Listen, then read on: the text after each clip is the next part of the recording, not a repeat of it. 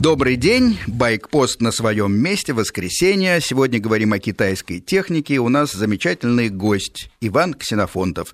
Я даже выписал э, все его титулы. Мотоциклетные права с 1974 года. Есть что вспомнить. Кандидат технических наук по двигателям внутреннего сгорания.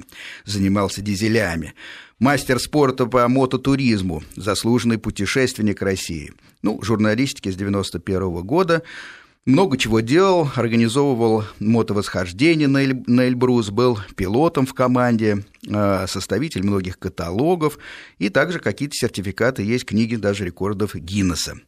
Здравствуйте, Иван. Добрый день. Ну вот видите, приятно, что такой солидный человек по образу э, мне напоминает как раз инженера в хорошем смысле старой закалки. Знаете, когда в 30-х годах бегали еще недоученные юноши, красные инженеры, и с большим они уважением относились к тем людям, которые получили почти энциклопедическое образование до революции. Вот у нас э, сейчас примерно, к сожалению, такая же штука, несколько деградировало образование, поэтому Э, старые специалисты особенно ценятся. И особенно приятно, что Иван действительно занялся последние годы китайским мотопромом, видимо, э, вовремя увидел перспективу, которую китайский мотопром в себе несет, и сейчас, я считаю, это э, самый авторитетный человек, с которым можно поговорить о том, что такое хорошо, что такое плохо в китайском мотопроме. Понятно, что в рамках нашей сегодняшней задачи, э, сегодняшней программы,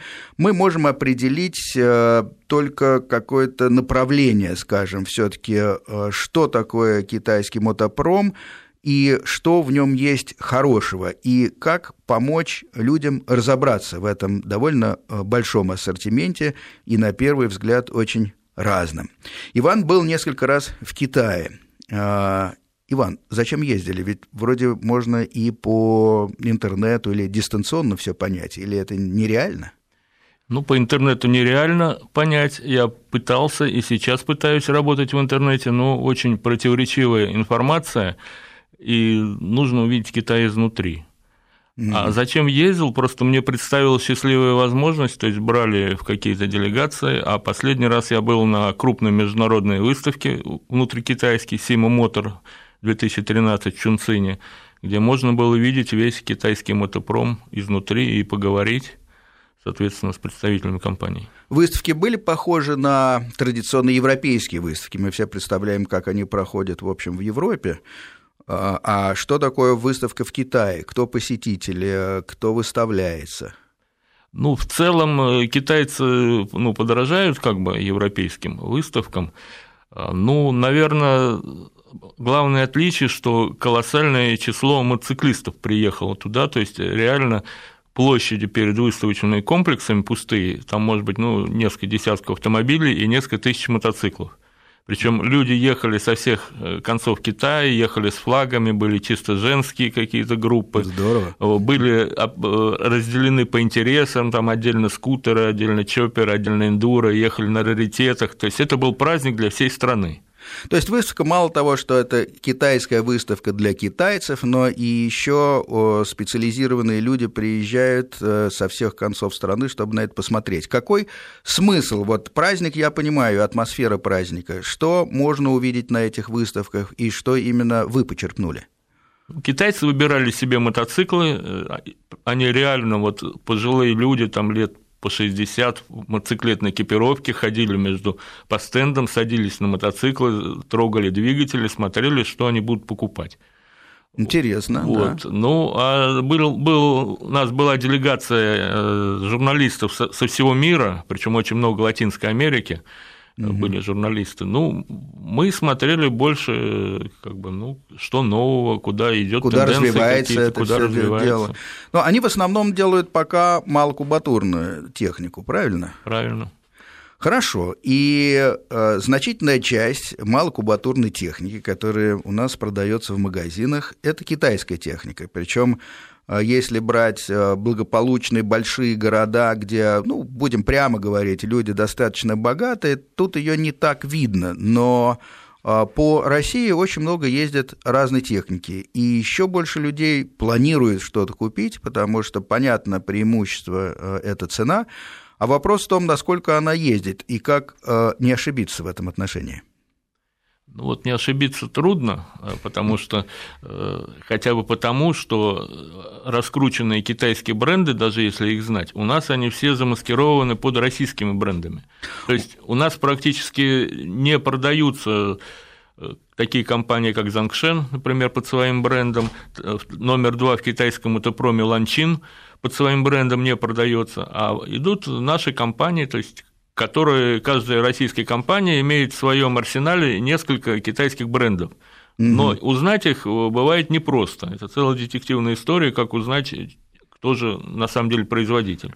Ну, нам, наверное, важнее все-таки, что есть надежного, что кроется под этим пластиком. Вот э, Пойдемте прямо по письмам. Семен, например, спрашивает. Здравствуйте. Недавно получил права категории А. Обучался, как и большинство, на Yamaha YBR 125. Мотоцикл понравился. Хочу купить как первый мод на следующий сезон. Нашел в продаже очень похожий Минск D425. Что-то можете о нем рассказать? И вообще ваше мнение о новых Минсках? Вот такой вопрос. Есть Минск CX-200, видимо, 200-кубовые, и, и, в общем, машины большей кубатуры, как правило, стоят столько же, сколько японцы поменьше кубатуры, это понятно, поэтому на них и обращают внимание. Ну, сначала, скажем так, если понравилась Yamaha UBR 125, э, то может быть, имеет смысл купить мотоцикл этого же производителя, кто сделал эту Yamaha, только под китайским брендом. Она сразу будет тысяч на 15-20 дешевле. Этот производитель – компания Jiangxi. То есть она официально производит Yamaha UBR 125, но в то же время производит линейку мотоциклов под своим брендом, который продается в России. И, и под каким брендом они в России продаются? Ну, они тоже продаются Джанши. Просто угу. я знаю, эта компания, например, она в Калининграде расположена. Но вот я два года езжу на разных мотоциклах компании Джанши. В прошлом году на 150-кубовом, очень симпатичном, тоже двигатель по лицензии Ямахи. Вот в этом году UBR 125 Classic фактически, он называется Джанши Z6. Угу. Очень приличная техника. Это что касается конкретно UBR. Угу. А что касается Минска, ну, Минск э, хорошая компания с давними традициями 1947 года, 1947 вот последние годы они э, заключили договор с китайской компанией Zangsheng, которая является, пожалуй, лучшей по части двигателей. Это Минск заключил, да? да? И mm поэтому двигатели, которые стоят на мотоциклах Минск, это двигатели Zangsheng. В принципе, Минск этого не скрывает. mm Это как бы известный факт, в том числе и 200-кубовый двигатель Zangshin. Это очень хорошие копии моторов Honda, сделанные с хорошим качеством, и плюс репутация Минска с его дилерской сетью. То есть, в принципе, это хороший выбор. Понятно, значит, можно и подумать о том, чтобы купить 120, 120 эту самую восьмушку, как говорят, которая клонированная Yamaha, это все то же самое, только не без надписи Yamaha, и делается на тех же заводах. И дешевле. И дешевле, естественно, и можно рассматривать покупку Минска, потому что Минск э, ставит э, хороший двигатель надежный, зонгшеновские, и это касается кубатуры, э, наверное, все линейки, раз они с ними Нет, у них 125 и 200, и 250 есть. Ну да, и 250, это... вот они, да. Э, эти самые зонгшеновские, можно брать. Хорошо, ясно. Я думаю, что к нам присоединятся сейчас еще и слушатели. У нас код 495 Москвы, естественно, и телефон 232 1559. Пожалуйста, звоните. А, я соединю вас напрямую с Иваном, и можете задавать любые вопросы насчет э, китайской техники. Вот, я еще сейчас процитирую еще одно письмо. Владимир Лилюхин, а, такой человек, а, пишет нам, и, соответственно, интересуется вот чем. Он «Здравствуйте, нравятся программы». Это спасибо, я не буду читать эти вежливые слова, потому что, ну, мне не очень удобно. Ну, люди хорошо отзываются, действительно хочу купить мотоцикл или скутер, появилась возможность, у меня рост 195 сантиметров, вес 120 килограмм, такой солидный а, мужчина. Чего я хочу? Бюджетный мотоцикл или скутер, экономичный, надежный, удобный, для длинных поездок, не очень мощный. Конечно, можно БУ, а можно и новый. Посоветуйте, что рассмотреть. Ну, э, мы с ним вели достаточно длинную переписку. Э, он упоминал еще, Владимир упоминал Кимка э, какой-то My Road 700i с АБС. Вот. И вообще, это распространенный вопрос, когда не мальчики, довольно солидные мужчины с ростом и весом соответствующим, хотят купить какой-то разумный транспортное средство, чтобы ездить в округе. Вот у Владимира даже бюджет довольно внушительный для китайца, 185 тысяч рублей он пишет. Что скажете, Иван? Ну, вообще надо для себя решить, что покупать все-таки мотоцикл или скутер, потому что это принципиально разные группы, и как бы по каждой можно давать отдельные советы, и так трудно, как бы, это все равно, что спрашивать, что купить автомобиль или стиральную машину, как бы, это разные вещи. Но вот э, более конкретно по My Road 700 кубовый, я могу сказать, что я этот скутер еще видел на Тайване. Это, кстати, не Китай, это Тайвань, который формально входит в состав Китая, но они себя считают самостоятельной страной. И их заводы Сим, Kimco, TGB и там PGO и там CPI, допустим, они э, очень ну, передовые, хорошие заводы, и их, может быть, не стоит вот, ну, как бы сравнивать с китайской продукцией, потому что в Китае, допустим, нет э, скутеров э, кубатуры, кубатуры больше да. 300 угу. кубических сантиметров, а на Тайване они есть и у Сима, и у Кимка. Но вот MyRoad, эту модель китайцы, тайваньцы разрабатывали очень долго, я ее видел, уже тестировали в 2007 году, но она пошла реально в серию буквально вот два года назад. То есть они ее долго доводили, что уже говорит о том, что не все там было гладко. Угу. И к тому же она достаточно дорогая, я не уверен, что э, купив, не будет проблем с запчастями и еще с чем-то. Может быть, у той же Кимка есть модель Downtown, допустим, 300-кубовые, 500-кубовые, э, которые тоже рассчитаны на людей больших, э, ну, нормального и большого роста, веса, которые прекрасно едут, не хуже европейцев и стоят э, дешевле, чем европейские скутеры. А если мотоцикл такому крупному мужчине, что посоветуете из китайского мотопрома? Ну, вообще весь китайский мотопром, за очень малым исключением, имеет потолок 250 кубических сантиметров. Но ведь он поедет, если это вполне под взрослым мужчиной, почему нет? Нет, есть и больше, есть некоторые модели 450, 400, 450 кубических сантиметров, например, их продаются под брендом Stealth. Угу. Вот. Но они сами по себе не так доведены, как бы, поэтому лучше, может быть, обратить внимание на 250 модели, ну вот очень неплохие, я считаю, мотоциклы. Это, например, Motors, который продает продукцию Чинчи. Э, у них есть 250-кубовые двигатели, э, которые как бы клоны Сузуки. Угу. Очень хорошие, прочные и доведенные модели. Вот, в принципе, это может быть неплохим выбором. Отлично. Алексей у нас был на связи. Если не надоело ему, он не ушел. Сейчас услышим. Да, Алексей. Алло, здравствуйте. Да, здравствуйте. Откуда вы? Какой вопрос? Из Москвы. Я вот заинтересовался так. просто мотоциклом Bolt Motors, как раз вот только что прозвучало в предыдущем вопросе, что э, неплохая техника. Вот как-то поподробнее можно было бы? Ну, эту фирму. да, попробуем, давайте. Ну, Алексей, добрый день. Фирма Bolt Motors на российском рынке примерно с 2003 года. Она работает в Калининграде. У них э, есть сборочный небольшой цех.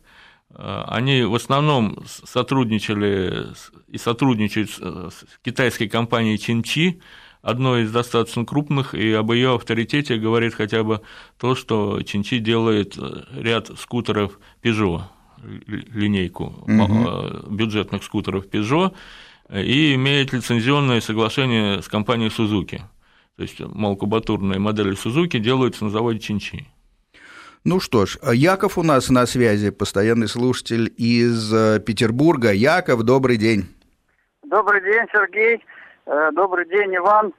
Э, добрый очень день, Яков. Приятно, очень приятно, что я дозвонился.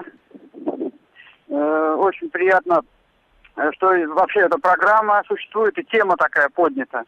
Я со своей стороны хочу заметить, что я на китайской вот мототехнике езжу уже достаточно давно, так, мотоцикл «Стелс», ну, в общем-то, полностью доволен. Но перед эксплуатацией, конечно, надо приложить руки. А в каком смысле, что именно? Ну, я, ну, начнем с того, что поменял резину.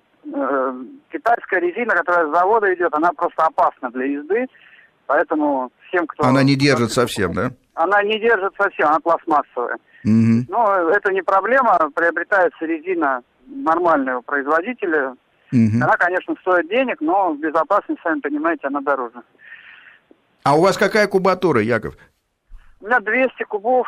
Э, Для меня вполне достаточно для езды по городу, потому что я, ну, вообще по габаритам не крупный такой, и он легенький мотоцикл, 130 килограмм, узенький, между рядов прекрасно проходит, я вообще затруднений, э, так сказать, не чувствую. Ну, да, в динамике немножко, конечно, он уступает японцам, естественно. Ну, понятно, да. А сколько вы проехали?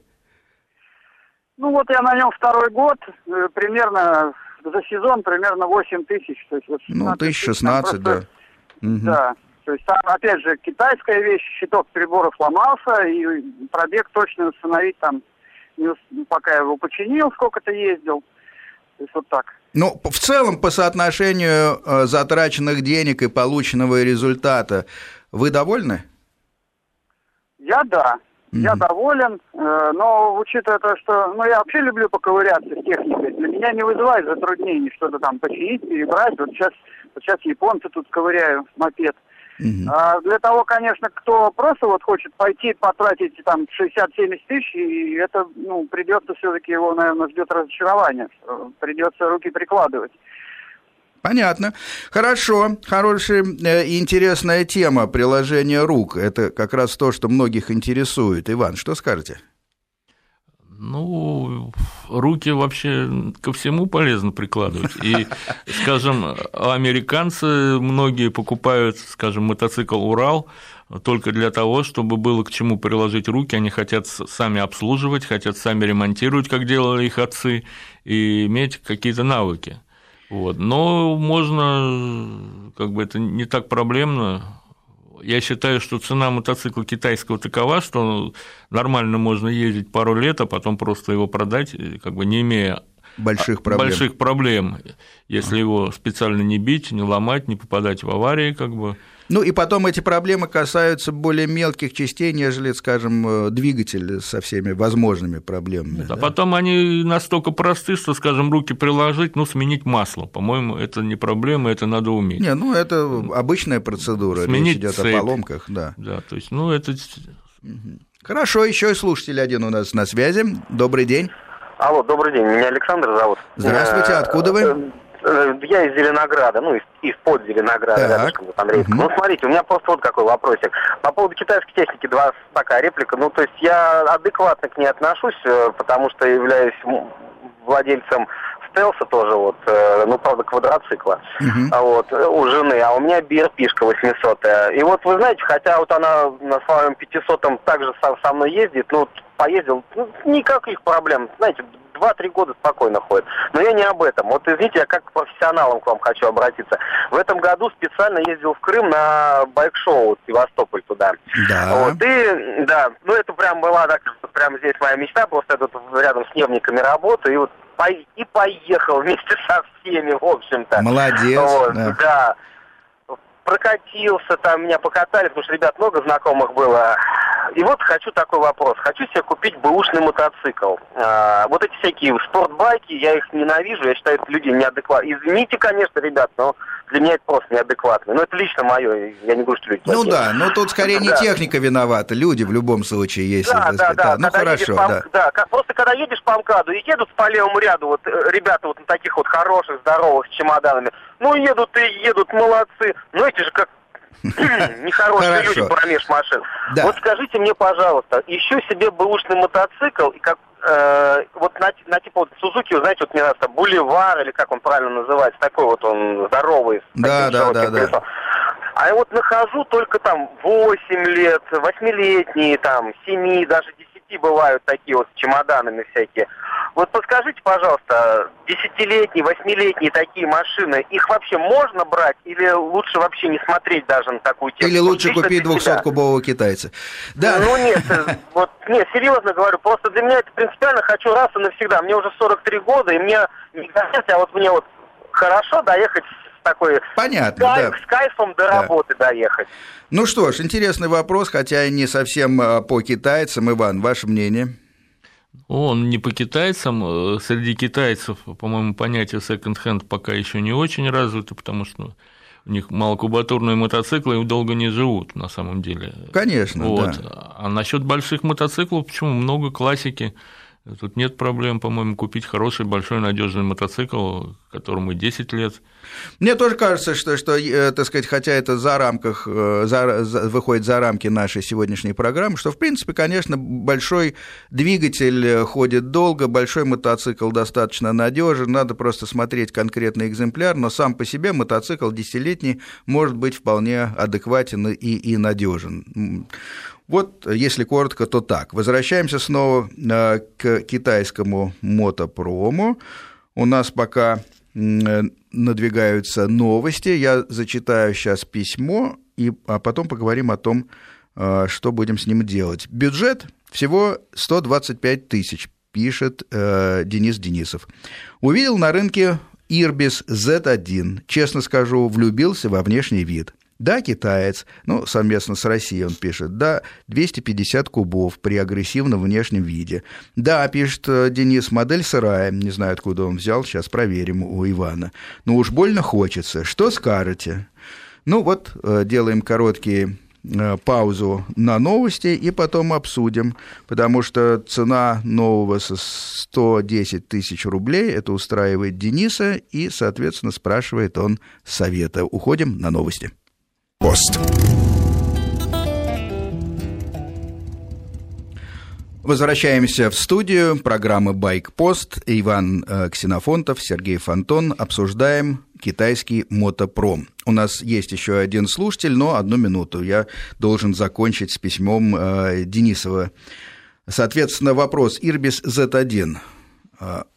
Э, Иван. Ну, ну, это новая модель Ирбис. Я, честно говоря, по ней подробности сказать не могу, но я могу сделать общую ремарку, что вообще покупая китайский мотоцикл, надо в большей степени как бы смотреть, кто продает.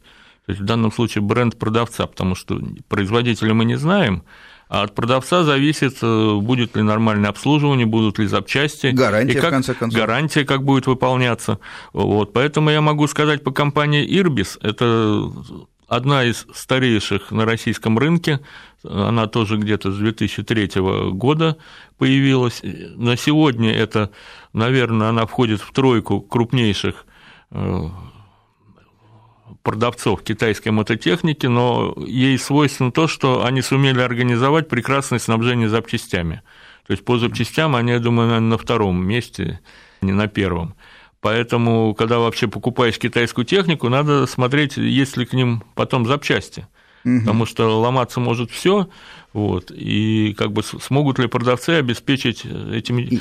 То вот у Ирбиса как раз у них прекрасная интернет-служба и можно купить через интернет, можно в интернете посмотреть наличие этой фотографии на складе, ее цену, это все сделать за какие-то секунды по моделям. У них колоссальнейшая служба вот интернет-поддержки запчастей. Интересно. Вот. Хотя техника сама под брендом Irbis может быть самая разная, вот, но конкретно про эту модель я пока не могу сказать ни хорошего, ни плохого, но, по крайней мере, есть надежда, что если что-то сломается, то вам ее починят и не будет проблем с запчастями.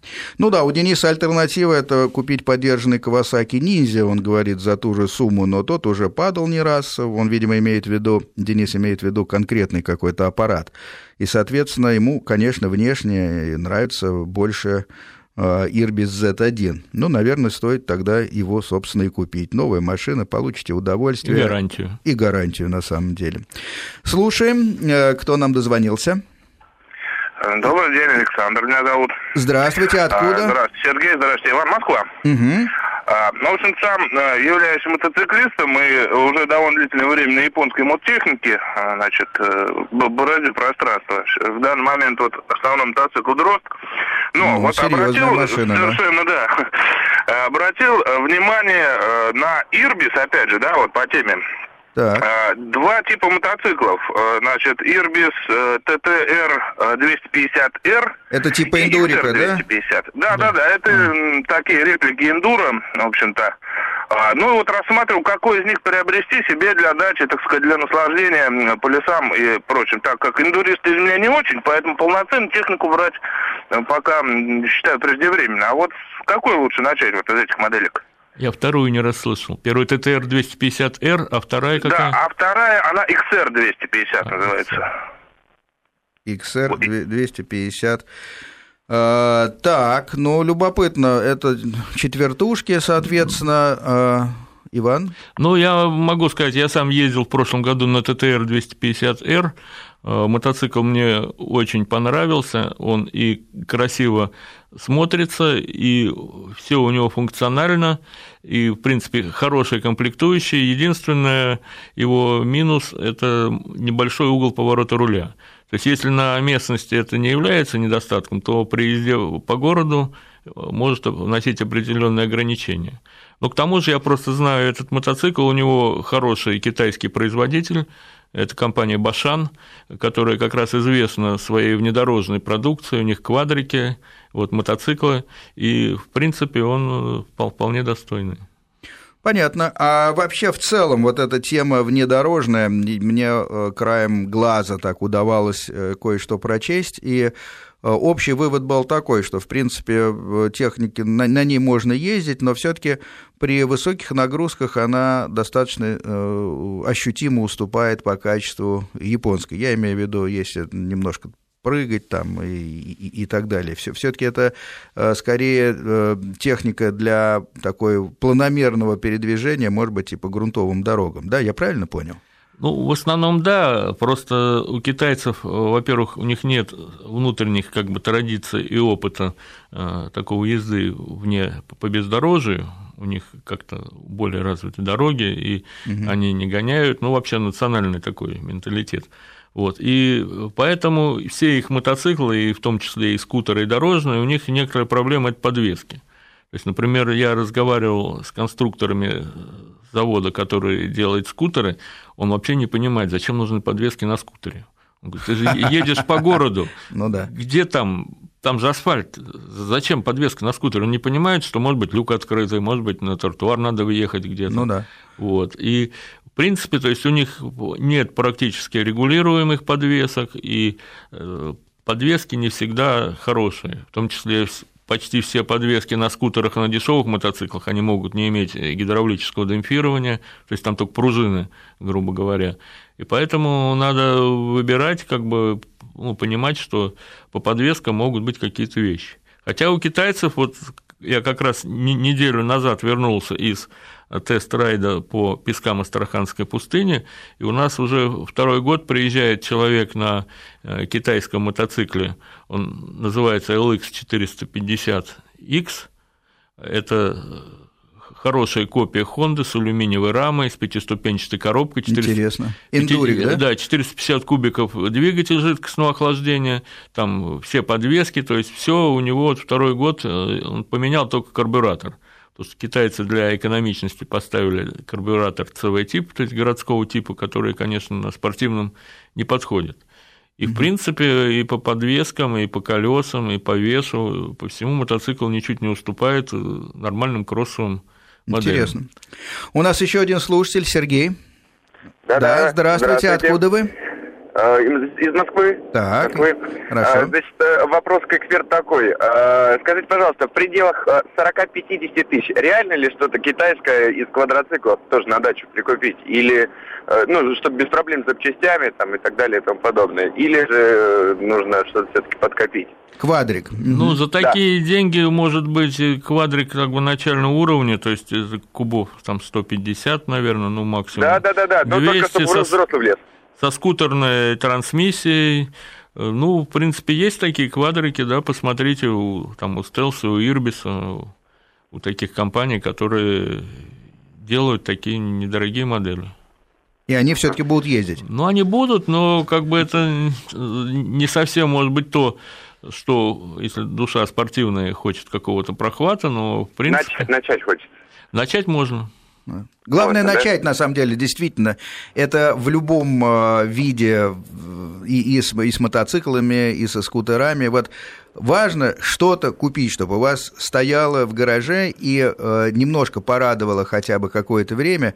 Проездите сезон, э, поймете, что именно вам хочется, и внесете коррективы. Поэтому, мне кажется, скорее ответ положительный. Ну, начать есть еще такой класс квадриков с моторами типа суперкап.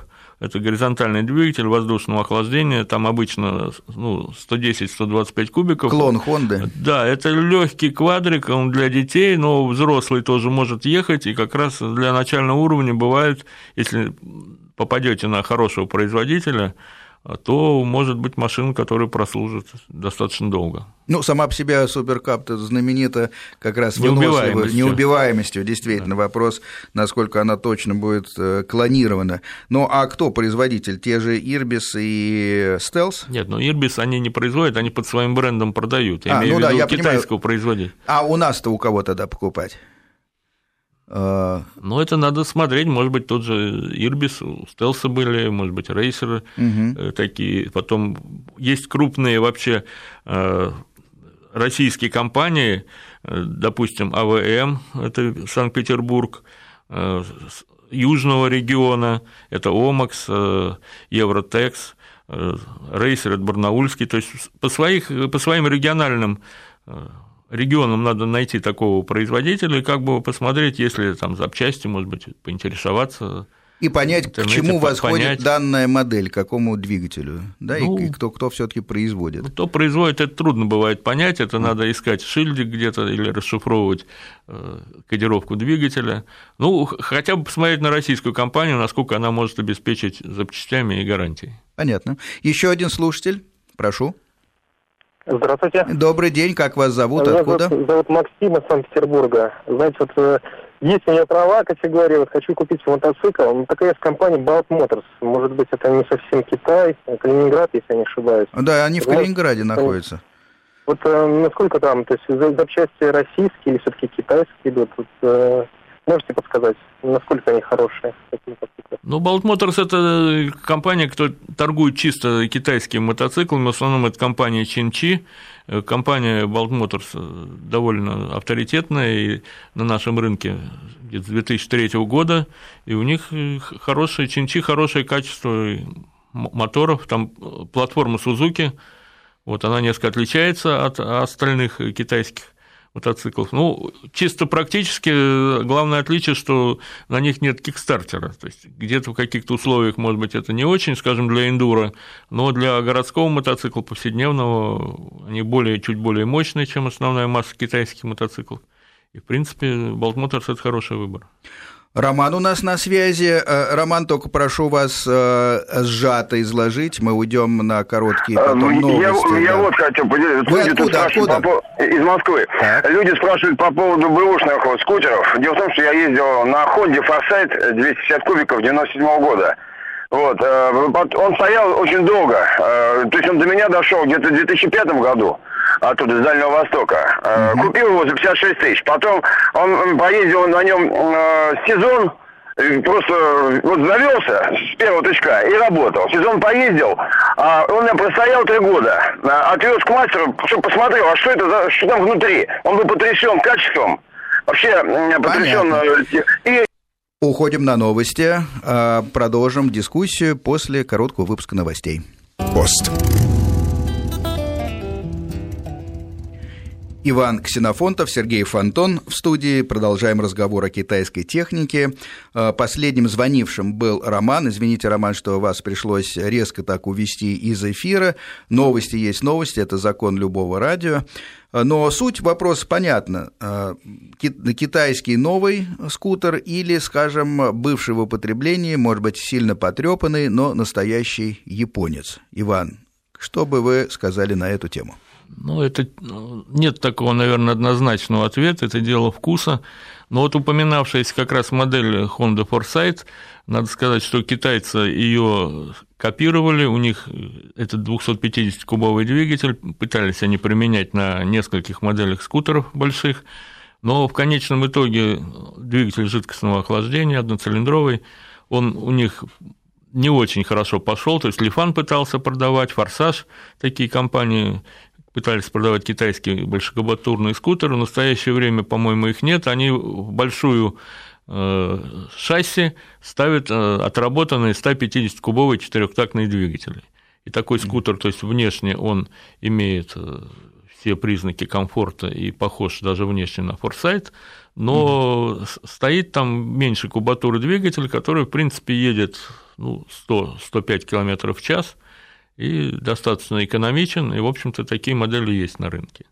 Ну да, сравнивать со вторичным рынком всегда еще трудно, потому что это не очень стабильное э, как бы, качество по результату, потому что под вторичным рынком можно понимать очень разные вещи, и может повести, а может и не очень повести, поэтому вопрос такой, кому что нравится и, и, и кто э, готов рискнуть, наверное, вторичный рынок ничего. Honda Lead была тоже прекрасная такая машина. Ну да. вот э, касательно вторичного рынка японского и первичного китайского, ну, можно сказать, что вот я по собственному опыту, у меня есть китайский скутер, Э, он э, имеет кубатуру, ну, был полтинник, сейчас он 70 кубических, 72 кубических сантиметра, я на нем проехал 16 тысяч километров, и, в принципе, у меня нет проблем, он сейчас на ходу, и поэтому нельзя сказать, что вот китайцы рассыпаются через год, а японцы ездят 10 лет. Понятно. А что вы скажете по поводу э, карбюраторов и инжекторов. Дело в том, что практически вся техника, которая сейчас э, в Европу идет, все, э, все это инжекторы, все это жесткие экологические нормы. Китай остается в стороне от этой тенденции? Нет, ну, скажем так, я не считаю, что экологическое давление, которое оказывается на э, весь мотопром, не, не только китайский, в частности, и наш, и мировой, он как бы очень положителен. То есть я не считаю, что есть такая необходимость заменять простые дешевые карбюраторы на инжекторы, скажем, на малокубатурной технике. Вот. Но китайцы справились с этой проблемой, у них есть свои производители инжекторов, то есть они могут и ставят на некоторые модели уже э, даже для внутреннего рынка системы впрыска, но мне кажется, что вот это сектор дешевой, простой техники, который э, человек, э, с которой открывает для себя мир мотоциклов, что пусть лучше там будет карбюратор, когда он может его разобрать, почистить, понять, что там случилось, а не то, что он с этим инжектором окажется где-то один на один, ничего не сможет сделать, и как бы ремонт будет стоить денег. Ну да, плюс, наверное, еще простота конструкции сказывается положительно и на цене, естественно. Ну да, инжектор пока дороже, хотя по э, деталям э, э, инжектор получается, может быть, даже проще, то есть там с точки зрения Нечему ломаться. диагностики, да, там выкинул форсунку, выкинул блок управления, поставил новый, вот. Но карбюратор как-то мне больше импонирует на такой простой технике, где инжектор не имеет большого преимущества. Инжектор может иметь преимущество, допустим, многоцилиндрового двигателя, где должно быть точное распределение по цилиндрам, должен быть очень быстрый отклик, динамика, а когда это одноцилиндровый двигатель, от которого не требуют заоблачных ускорений, там вполне справляется карбюратор.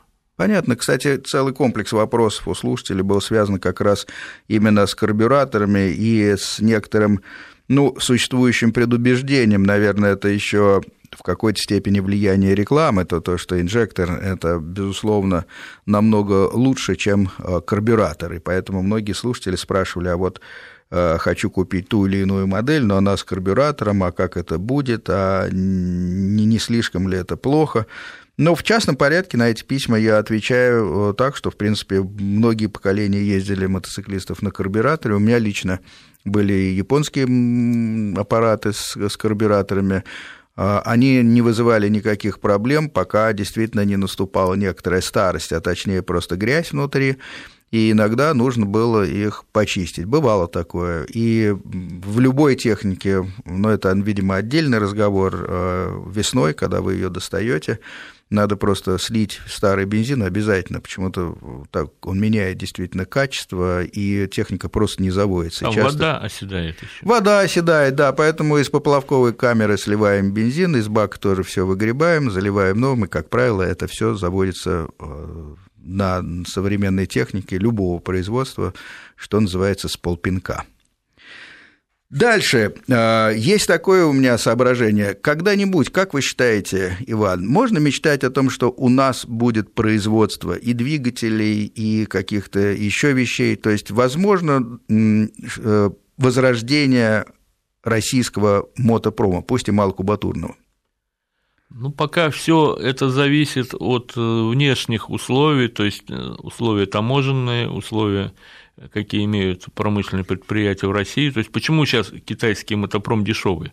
Потому что у них основные производящие регионы расположены около океана, где нет отопления вообще в цехах.